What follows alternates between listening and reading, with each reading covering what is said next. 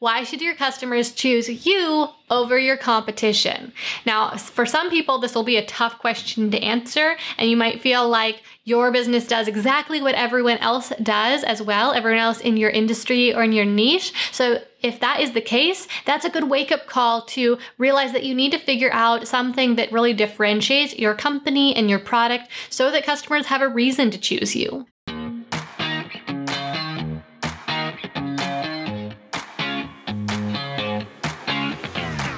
We became entrepreneurs because, more than anything, we want freedom.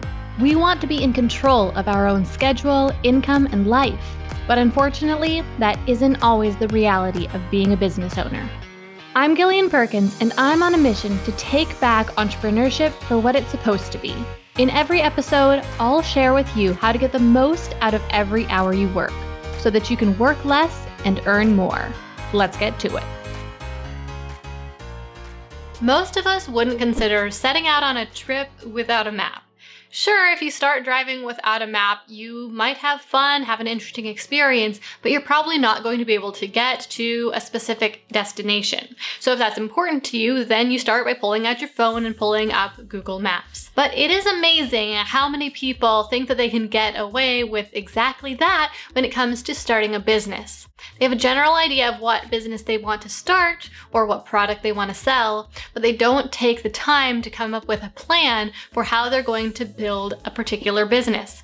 In fact, a lot of people don't even know exactly what they're trying to build. They don't have an end destination in mind. And while building a business without a plan can still potentially be a fun and interesting experience, it can also potentially be a big waste of time. I'm going to show you exactly how to quickly and easily write a business plan to ensure that you have a solid plan for how you're going to build your business and where you're trying to take the company so that you can avoid wasting your time and energy and maybe a whole lot lot of money along the way. The first part of your business plan is the overview. So on this page of the plan, you will put details about your company, such as your business name, where you do business, the main product or service that your business offers, as well as your mission statement. The last thing you'll likely want to include on the overview page is a diagram of your chart of accountability. This basically just describes who answers to who in your company. When you're first starting out, it will be your name in every blank on your chart of accountability, but it is still good to clarify the different functions or roles that you're performing in the business so that later when you start to grow your team, you're able to easily plug people into these different spots in the company. Page two of the business plan is about your business's message. This message is going to serve the foundation for all of the marketing that your company does. And here's the truth. The more clear you are about exactly what your business's message is, the easier it will be to market your business and to make sales. Basically, your message is describing the value that your company offers to people and why it's worth their money. So, the first thing that you're going to cover in the message section is what is the big problem that your company is solving? And if you sell multiple products, what you want to think about here is the main product that you sell. That's a question I get all the time. So, what is the main problem that this product solves for your customers? Then you're going to move on to what result does your company create for the customers? So, you're selling some sort of product. When someone buys it, what result can they expect to get from it? Then the next section asks, how does your company create that result? So here you just need to describe in really simple terms how that result is created. How does the product actually work? If you can describe this in a really clear and simple way to your customers or your prospective customers, then they will be much more likely to trust that you can in fact provide that result to them. And if that result is something that they're interested in getting, then they will happily purchase your product to get it. Next comes who does your company serve? So, who is your target customer? Here, you want to focus more on psychographics than on demographics. And what that means is you want to describe the desires of your target customer and the problems that they're facing and how it's impacting them, not so much things like their age or their gender or ethnicity or anything like that. Now, if there are any of those factors that are important to your customer, then you will want to include those details. For example, if you offered counseling to women going through menopause, then clearly your target customers are only women. Or if you sell hair care products for people with a specific texture of hair, then your target demographic would be people of the ethnicity that have that specific texture of hair. So you only want to include those demographic details if it's really relevant to the product that you're selling. The next item in the message section of your business plan says, why do you do what you do? So here you're going to tell a brief little bit of your backstory as it relates to what you do. And this just serves to give validity to your message and to help your customers trust you even more because it helps them to understand that you really understand what they're going through and that makes them further believe that you will be able to help them solve their problem. Then you'll answer the question, why should your customers choose you over your competition? Now, for some people, this will be a tough question to answer, and you might feel like your business does exactly what everyone else does as well, everyone else in your industry or in your niche. So if that is the case, that's a good wake up call to realize that you need to figure out something that really differentiates your company and your product so that customers have a reason to choose you. And the final part of the message section of the business plan is about your proprietary system. So, what is the special method that you use to get the desired result that nobody else in your industry is using? There's going to be some overlap between your proprietary system and why your customers should choose you, not the competition, and also some overlap between your proprietary system and how you produce the result. In fact, those two things might look exactly the same, but you will find that it is much easier to market your product if you can use terminology that sets your product apart. So you're describing how you're doing things in a way that no one else is describing it, and this will make your customers customers see why your approach is different. The third section of your business plan is marketing. On this page of the business plan, you'll go over your target market psychographics and demographics in even more detail. Then you're going to give an estimated size of this target market. Now, this is a very standard part of a business plan, and it's important, especially if you're going to be reaching out to investors and you need to persuade them that there is a sufficient number of people who will be interested in buying your product. But honestly, even if you are the only investor in your company, you should still make sure that there are plenty of people out there who actually want this product that you are going to be offering.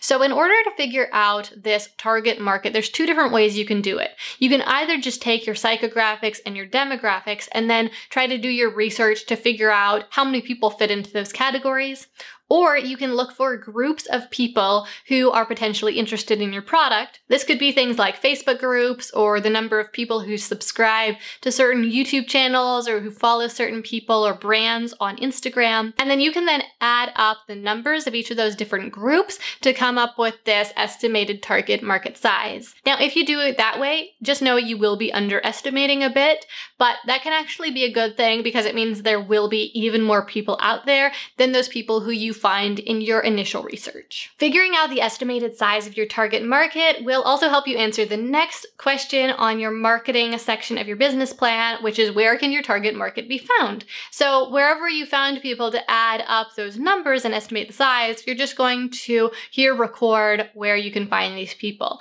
And this will be so key later on when you are trying to go out there and reach these people and advertise to them because you've already figured out where you can find them. It will just be a really easy part of the process process. And then we come to the strategy section of your marketing plan. So here we have three different parts of the process. First of all is your visibility strategy. So your visibility strategy is how you're going to get visibility or exposure for your business. It's basically your strategy for how you're going to tell people about your business. This could be YouTube, it could be Instagram or any other type of social media. It could be paid advertising. It could be doing collaborations with other brands. There are so many different options here, but you need to have a visibility strategy because nobody can buy your product if they don't know your brand exists. The second part of the marketing strategy component is your lead generation strategy. So once someone finds out about you with one of those visibility strategies, how are you going to turn them into a lead? How are you going to get their contact information so you can follow up with them and close the sale? A very common strategy here would be to use a free opt-in offer. So basically this just means that you have some free resource. It could be like a sample of your product or it could be a free checklist or a free video training, whatever you want But this free thing is offered on your website, and then when someone visits your website, they can enter their email to get that free thing. Some brands do this by providing free samples or example products. Other brands do it by offering a coupon code if you subscribe to their newsletter. The final piece of the marketing strategy will be your conversion strategy. So, how are you actually going to close the sale? Are you going to occasionally put your products on sale and then email people to let them know? Or will you use webinars? Or will you use email marketing? How are you going to actually close the sale? In this section of the marketing plan, you're also going to want to make any notes about how people will actually complete the transaction. So, are they going to walk up to the cash register and check out manually? Or are they going to visit a checkout page on your website? We need to know exactly how this transaction will be processed. The episode you're currently listening to was originally offered as a live stream inside Startup Society, our training program for digital entrepreneurs. Each week in the program, Gillian teaches a live workshop for startup members, including a teaching segment, like what you're listening to right now, a tutorial segment that demonstrates how to take action on the lesson, and an open Q&A period where Gillian and guest experts work directly with each member. Members also get access to Startup Society's library of business training courses, monthly co-working sessions, and other events, and our private community forum. If you're looking for affordable business training, mentorship, and accountability, then visit startupsociety.com forward slash podcast to learn more about the program and apply to join. Now, here's Gillian with the rest of today's episode.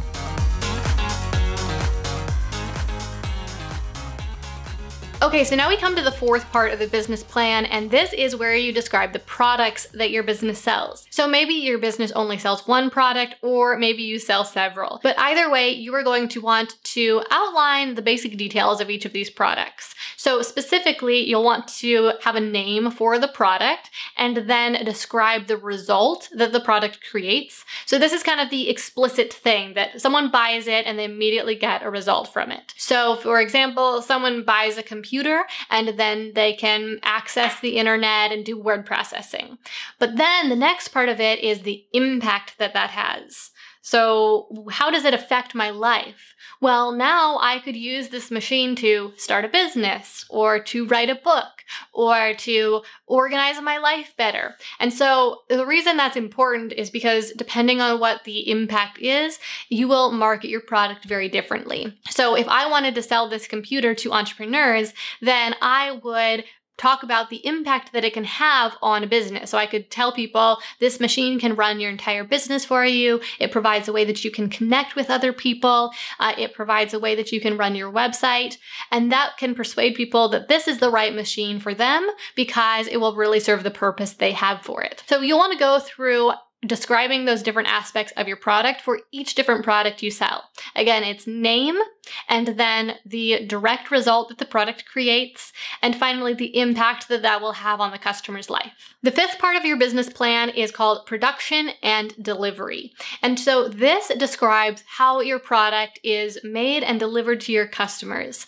So depending on what you sell, this could look very different from one business to the next. If you're creating online courses, then your production production process might look like you planning the courses and filming the lessons and editing the videos and uploading them to a course platform. On the other hand, if you are going to sell water bottles, then you might need to first design your product and then have a prototype created and then work with a manufacturer to actually be producing the product. And so your production system is mostly going to be outsourced it is going to be done by a separate manufacturer and then maybe just shipped to your warehouse or shipped to Amazon's warehouse, something like that. And then the second part of this is the delivery process. So, how are you actually going to get your product into your customer's hands once it exists?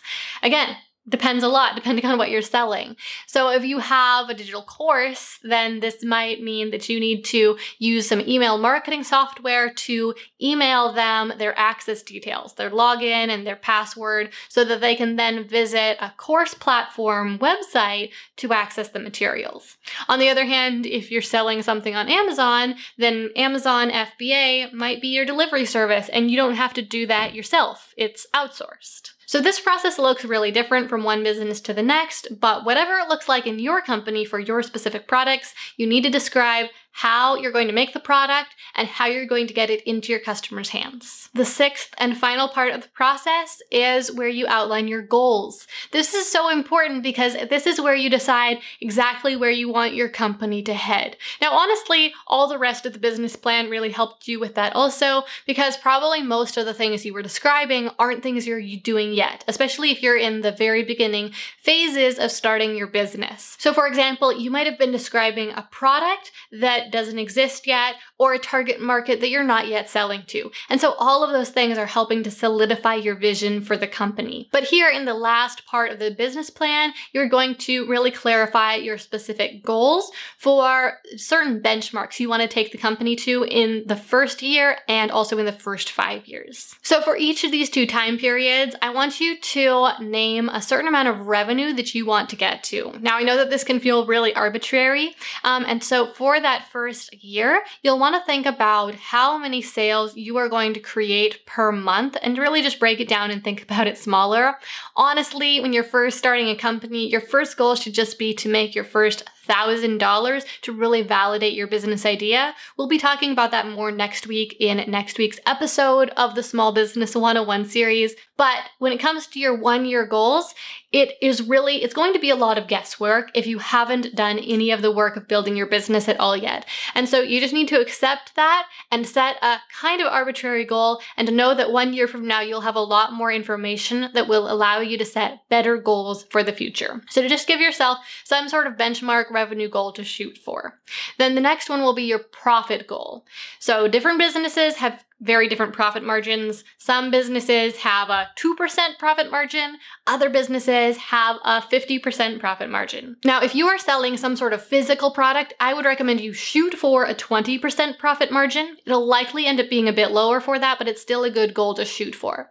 On the other hand, if you're selling a service or if you're selling a digital product, I would shoot for a 50% profit margin. So, whatever your revenue goal was, just divide that in half, and that is your profit goal. The next line for your goal is the sales And so this is a number of sales that you need to make in order to hit that revenue goal. And then the final two sections of your goals are the impact and the development. So impact is about what sort of impact do you want to have on the world by that point in time. So by the end of your first year in business, what impact do you want to have had on the world? And then development has to do with how the business has grown and developed. So who do you want to be on your team by the end of the first year? And then by the end of the fifth year? And what do you want your company's organization to look like? Or how many hours do you want to be working? All of those aspects have to do with your business's development. You also could talk about systems and structure, things like where you are doing business, so maybe moving to a bigger store or redesigning your website, things like that, or working with a professional branding designer. Okay, so that brings us to the end. That is all there is to it. It is kind of a lot, but at the same time, it's not that much, considering that you can write this entire business plan in just an hour or two at most, and it is going to be your guide and light for the next year or two.